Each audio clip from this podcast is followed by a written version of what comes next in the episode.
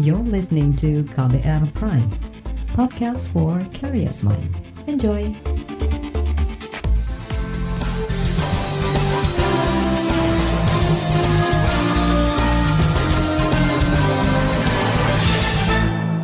Halo, KBR Sore siap untuk menjadi teman Anda sore hari ini. Hari ini di tanggal 5 Januari 2022. Seperti biasa selama kurang lebih 30 menit ke depan, saya akan jadi teman Anda dan ini saya mau ajak Anda untuk membahas Rancangan Undang-Undang tentang Tindak Pidana Kekerasan Seksual. Proses pembahasan payung hukum kasus kekerasan seksual itu masih mandek di DPR. Padahal sederet kasus kekerasan seksual belakangan ini marak terjadi. Presiden Joko Widodo akhirnya buka suara dia berharap RUU itu segera disahkan. Lalu bagaimana DPR menyikapi harapan Presiden dan apa sebetulnya masalah yang menghambat RUU ini tak kunjung disahkan? Bersama saya Reski Mesanto, kita bahas selengkapnya di KBR sore. Saudara, Presiden Joko Widodo mendorong agar pembahasan rancangan undang-undang tindak pidana kekerasan seksual bisa dipercepat dan segera disahkan. Kata Jokowi, praktik-praktik kekerasan seksual harus segera dihentikan. Pernyataan kepala negara itu disampaikan di tengah maraknya kasus kekerasan seksual di negeri ini, mulai dari dugaan perkosaan di pesantren, dugaan pelecehan seksual di kampus, hingga dugaan pencabulan di kantor polisi. Perlindungan terhadap korban kekerasan seksual perlu menjadi perhatian kita bersama.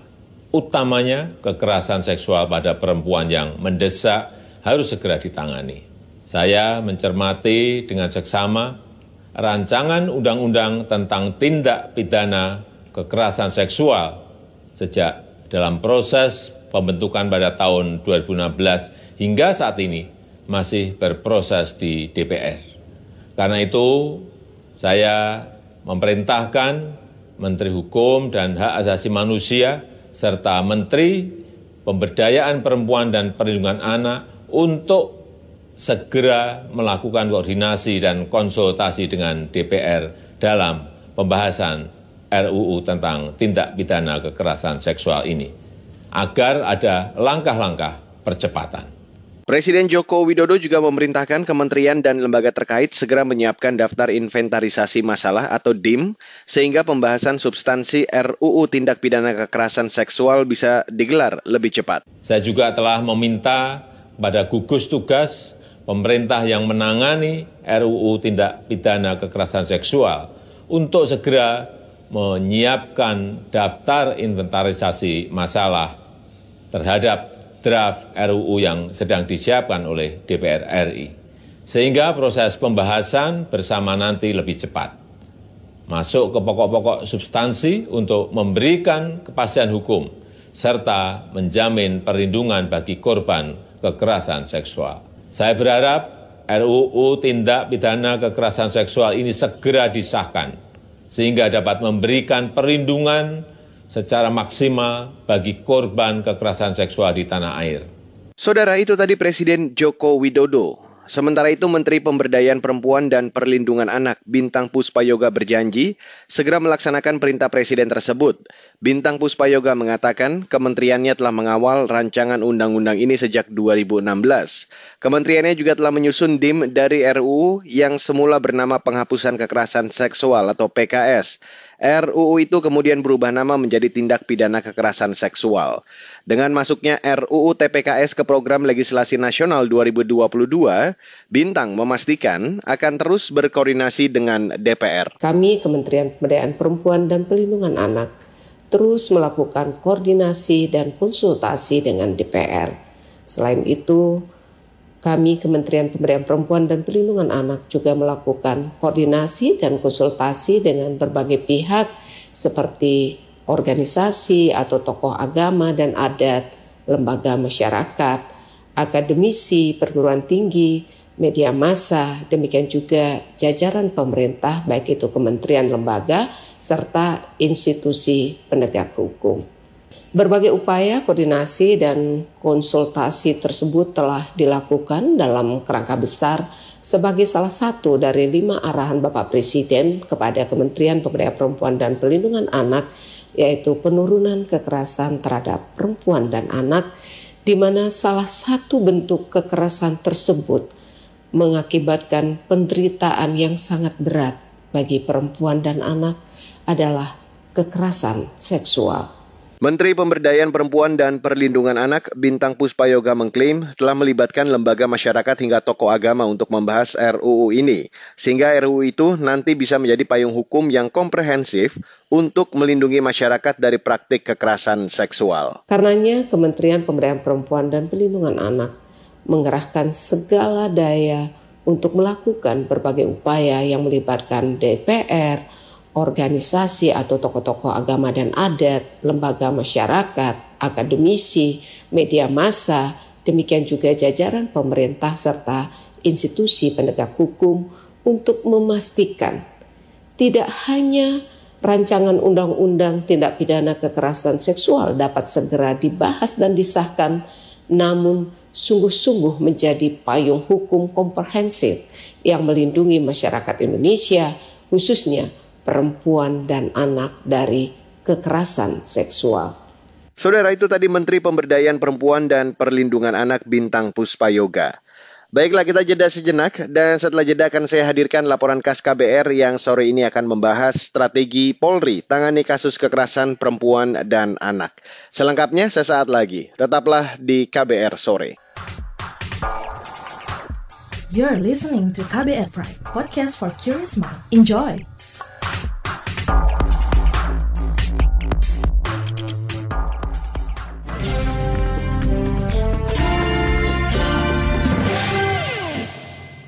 Saudara Kapolri Listio Sigit bakal memperbaiki kinerja pelayanan publik terutama dalam penanganan perkara laporan kekerasan seksual. Upaya perbaikan itu dilakukan menyusul kritik dari masyarakat soal respon personel Polri dalam menangani laporan. Lantas, apa upaya Polri untuk memperbaiki kondisi tersebut? Selengkapnya saya ajak Anda untuk langsung mendengarkan laporan khas KBR yang disusun Sindu Darmawan. Tagar percuma lapor polisi muncul pada Oktober 2021. Masyarakat ramai mencuit dan mengetikkan tagar itu, menyusul berita viral kasus pemerkosaan terhadap tiga anak yang diduga dilakukan ayah kandungnya di Luwu Timur, Sulawesi Selatan. Kasus pemerkosaan itu dilaporkan ibu dari tiga anak tersebut. Namun, kepolisian di Luwu Timur menghentikan penyelidikan perkara dua bulan sejak sang ibu membuat pengaduan ke polisi. Saat kasus itu viral, Polres Luwu Timur, Sulawesi Selatan kembali melakukan penyelidikan baru. Tagar lain yang menyorot kinerja personil polisi juga kembali muncul tak lama kemudian, seperti tagar No Viral, No Justice. Organisasi pembela hak azazi manusia Kontras menilai tagar percuma lapor polisi bentuk kritik publik atas kinerja Korps Bayangkara. Peneliti Kontras Rozi Brilian. Tagar ini sebenarnya bukan sekedar tagar, tapi dia membicarakan penihilan hasil dari upaya publik untuk mendapatkan keadilan gitu ya. Yang seharusnya polisi bisa kemudian uh, hadir di tengah-tengah masyarakat menyelesaikan Eh, kasus-kasus yang ada di masyarakat, khususnya eh, kasus yang berkaitan dengan uh, tindak pidana. Buruknya kinerja lembaga penegak hukum termasuk Polri terlihat dalam hasil survei Carta Politika. Hasil survei menyebut 44,6 persen responden menilai kondisi penegakan hukum di Indonesia masih buruk. Kemudian 3,8 persen menilai penegakan hukum sangat buruk. Direktur Eksekutif Carta Politika Indonesia Yunarto Wijaya mengatakan situasi ini menjadi pekerjaan rumah besar dan perlu jadi perhatian lembaga penegak hukum termasuk Polri dalam menjalankan kerjanya. Ini mungkin harus dibahas khusus tentu saja ini terkait dengan aparat penegak hukum, terkait dengan beberapa kasus putusan pengadilan terkait dengan isu-isu atau posisi terkait dengan aparat penegak baik level elit atau level bawah itu yang saya perlu jadi catatan. Survei dilakukan pada 29 November hingga 6 Desember 2021 melalui wawancara langsung tatap muka dengan kuesioner. Sampel sebanyak 1.200 responden berusia 17 tahun ke atas yang tersebar di 34 provinsi. Metodologi yang digunakan acak bertingkat, margin error 2,83 persen, tingkat kepercayaan 95 persen. Kalangan parlemen turut merespon protes yang dilakukan masyarakat terhadap kinerja kepolisian. Wakil Ketua Komisi Bidang Hukum DPR, Ahmad Syahroni meminta Polri menyikapi serius fenomena tagar yang ditujukan kepada kinerja lembaga kepolisian. Dia mengakui kinerja Polri hingga kini masih belum baik dan mendorong Kapolri Listio Sigit segera memperbaikinya. Kapolri Listio Sigit menanggapi protes publik serta kritik dari DPR soal kinerja Polri. Bahkan yang terakhir muncul fenomena tagar viral for justice. Ini kemudian sudah melekat di masyarakat bahwa harus viral. Karena kalau tidak viral, maka prosesnya tidak akan berjalan dengan baik. Di satu sisi tentunya kita harus menerima semua persepsi-persepsi yang muncul di publik ini sebagai bagian dari evaluasi bagian dari kritik terhadap kita dan tentunya ini adalah waktunya kemudian kita memperbaiki, berbenah untuk kemudian melakukan hal yang lebih baik untuk memenuhi harapan masyarakat. Selain itu, dalam waktu dekat Kapolri juga akan meningkatkan status unit pelayanan perempuan dan anak, unit PPA, menjadi Direktorat PPA tingkat Mabes Polri dan Polda. Nantinya, Direktorat PPA yang akan menangani kasus yang melibatkan perempuan dan anak. Mereka akan dilayani petugas yang mayoritas adalah polisi wanita atau polwan. Ini disampaikan Kapolri dalam rilis akhir tahun Jumat pekan lalu. Kata dia, pada 2021 Polri menerima laporan lebih dari 2.500 kejahatan yang melibatkan perempuan dan anak, di mana lebih dari 1.000 kasus diselesaikan.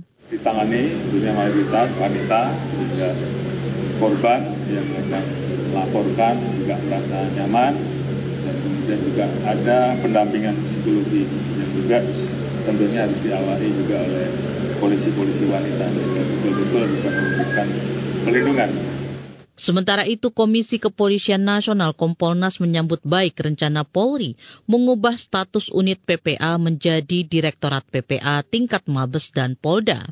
Mengutip antara news.com, Komisioner Kompolnas Pungki Indarti menyebut peningkatan itu diperlukan. Sebab jumlah kasus kekerasan terhadap perempuan dan anak semakin meningkat. Dia mengklaim hal ini juga sesuai dengan rekomendasi Kompolnas kepada Polri. Demikian laporan KAS KBR.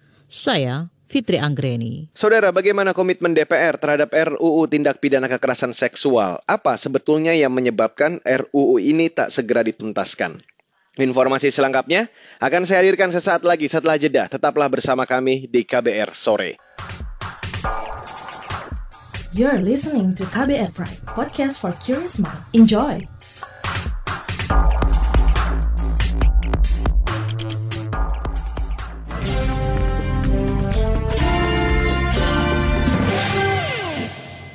Saudara, DPR menyambut baik harapan Presiden agar RUU TPKS segera disahkan. Wakil Ketua Komisi Bidang Pemberdayaan Perempuan dan Perlindungan Anak di DPR, Diah Pitaloka menilai pernyataan Jokowi sebagai dukungan politik dari eksekutif terhadap RUU TPKS. Kalau kita undang-undang ini kan merupakan inisiatif DPR. Kebetulan yang mengusulkan itu PDI Perjuangan, Nasdem, dan PKB. Dan sudah dibahas di balik dan kemudian itu sudah menjadi satu draft yang kalau di baliknya itu sudah disepakati untuk diusulkan ke paripurna menjadi RUU inisiatif DPR. Di paripurna sendiri sudah akan dijadwalkan pada masa pembukaan masa sidang. Jadi kita senang sekali gitu mendengar statement dari Pak Jokowi bahwa undang-undang ini didorong juga oleh pemerintah karena setelah menjadi RUU inisiatif DPR tentu ini akan segera dibahas bersama dengan pemerintah dan sesuai tupoksinya ya kita baca juga sama oleh Menkumham dan juga Menteri Pemberdayaan Perempuan dan Perlindungan Anak ya.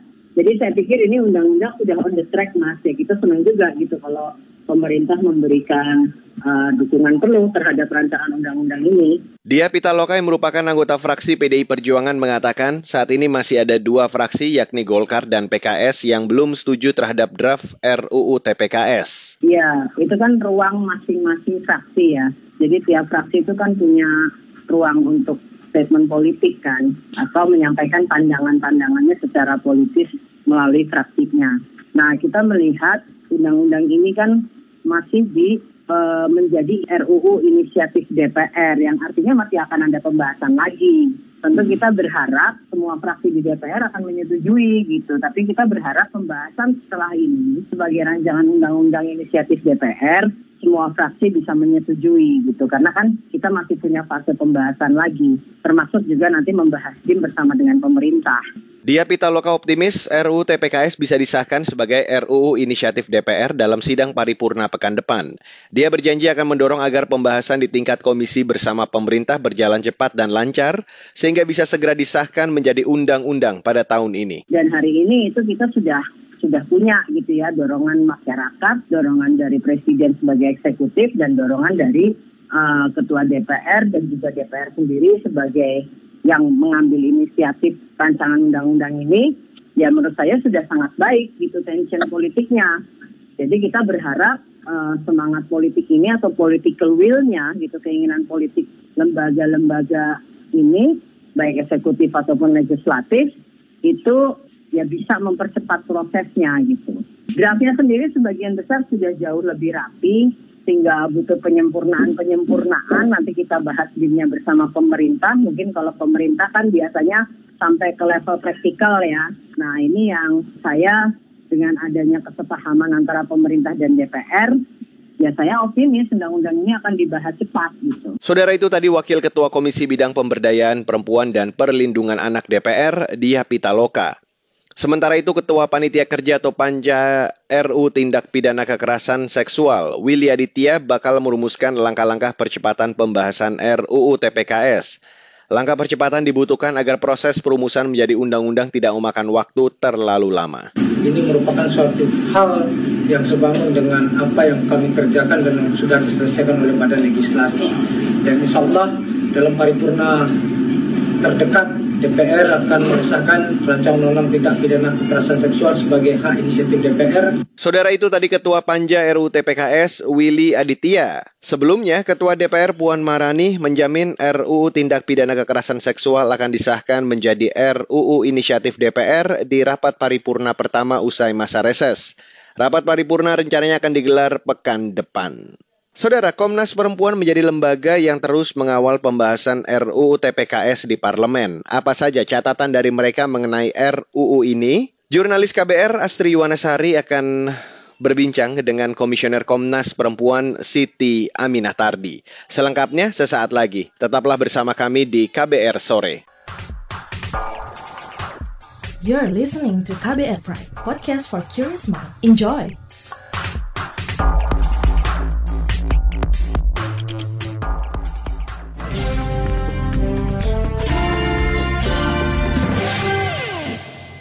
Dan inilah bagian akhir dari KBR sore. Saudara, Komisi Nasional Anti Kekerasan Terhadap Perempuan mengapresiasi sikap Presiden Joko Widodo yang mendorong percepatan pembahasan dan pengesahan RUU Tindak Pidana Kekerasan Seksual atau TPKS. Komnas Perempuan memastikan bakal terus mengawal pembahasan RUU ini supaya bisa mengakomodir elemen kunci penghapusan kekerasan seksual dan bentuk-bentuk kekerasan seksual. Namun apa saja catatan Komnas Perempuan terhadap proses pembahasan RUU yang terkatung-katung cukup lama ini? Jurnalis KBR Astri Yuwanasari akan berbincang bersama Komisioner Komnas Perempuan Siti Aminah Tardi. Soal pernyataan Pak Jokowi semalamnya yang uh, untuk percepatan pengesahan RUU TPKS sendiri. Nah ini uh, kalau dari Komnas Perempuan sendiri menanggapinya seperti apa Bu? Dalam konteks hal ini uh, kami berpandangan bahwa pernyataan Presiden ini sebagai kepala negara dan kepala pemerintahan harus menjadi dorongan bagi partai-partai politik untuk segera uh, membahas uh, RUU tidak pidana kekerasan seksual dengan menjadikan uh, di DPR RI RUU tindak pidana kekerasan seksual ini sebagai usul inisiatif DPR. Dan setelah uh, menjadi usul inisiatif yang uh, dijanjikan akan diberikan atau disahkan dalam sidang paripurna tanggal 13 Januari 2022 ini, barulah uh, eh, DPR menyerahkan ke Presiden dan Presiden baru bisa memberikan masukan dan sama-sama membahas. Dan uh, tentu kami berharap pembahasan pemerintah dan DPR untuk RUU TPKS ini mengacu kepada kepentingan korban, bukan kepentingan lainnya. Indikatornya kita bisa melihat pada apakah enam elemen kunci penghapusan kekerasan seksual itu uh, terakomodir atau tidak, yaitu pertama tindak pidana kekerasan seksual, kedua itu sanksi dan tindakan bagi pelaku, ketiga itu hukum acara dari uh, pelaporan, penyidikan sampai pemeriksaan di persidangan. Kemudian yang keempat hak-hak korban baik hak atas uh, penanganan, perlindungan maupun pemulihan. Kemudian yang kelima pencegahan dan yang terakhir adalah adanya mekanisme pengawasan dan pemantauan dari Lembaga Nasional HAM. Dengan adanya enam elemen ini, maka RUU e, tindak pidana kekerasan seksual kami harapkan itu akan pro terhadap e, korban. Nah, dalam konteks hal ini juga Komnas Perempuan memastikan akan terus e, mengawal dan memberikan pertimbangan-pertimbangan yang didasarkan kepada pengalaman korban, khususnya perempuan, e, ketika mengalami e, kekerasan seksual, hambatan-hambatan keadilan, e, dan juga bagaimana pemulihan yang uh, belum uh, sesuai ya dalam uh, tentunya dalam kerangka uh, pemenuhan hak hak konstitusional perempuan. Substansi apa sih yang masih diperdebatkan di uh, apa namanya berjalannya RUU TPKS ini?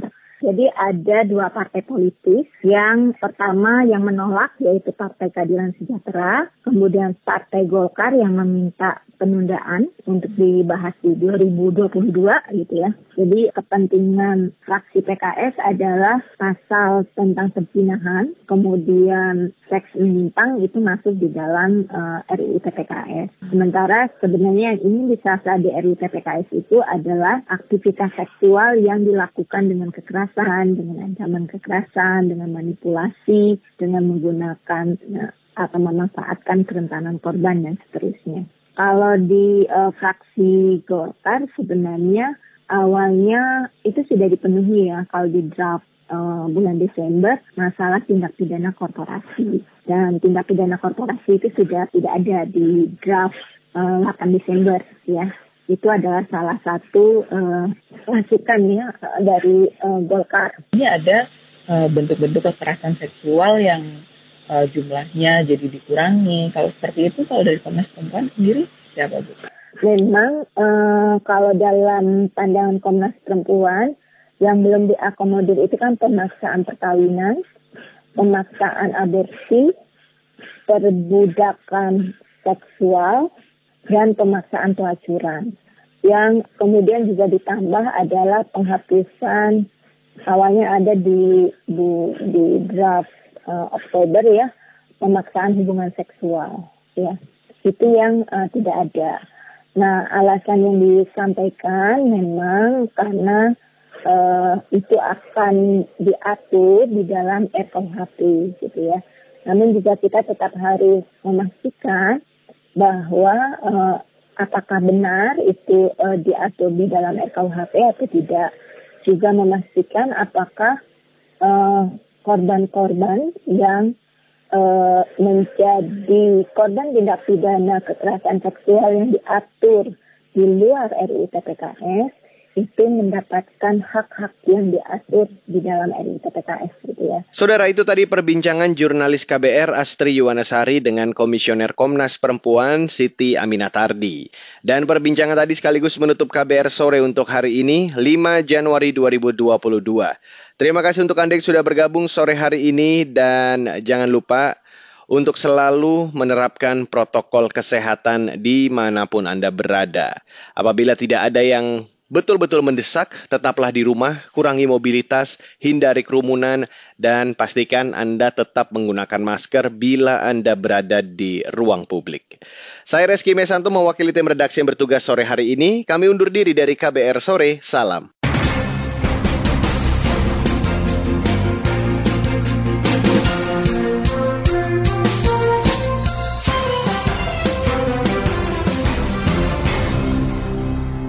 KBR Prime, cara asik mendengar berita. KBR Prime, podcast for curious mind.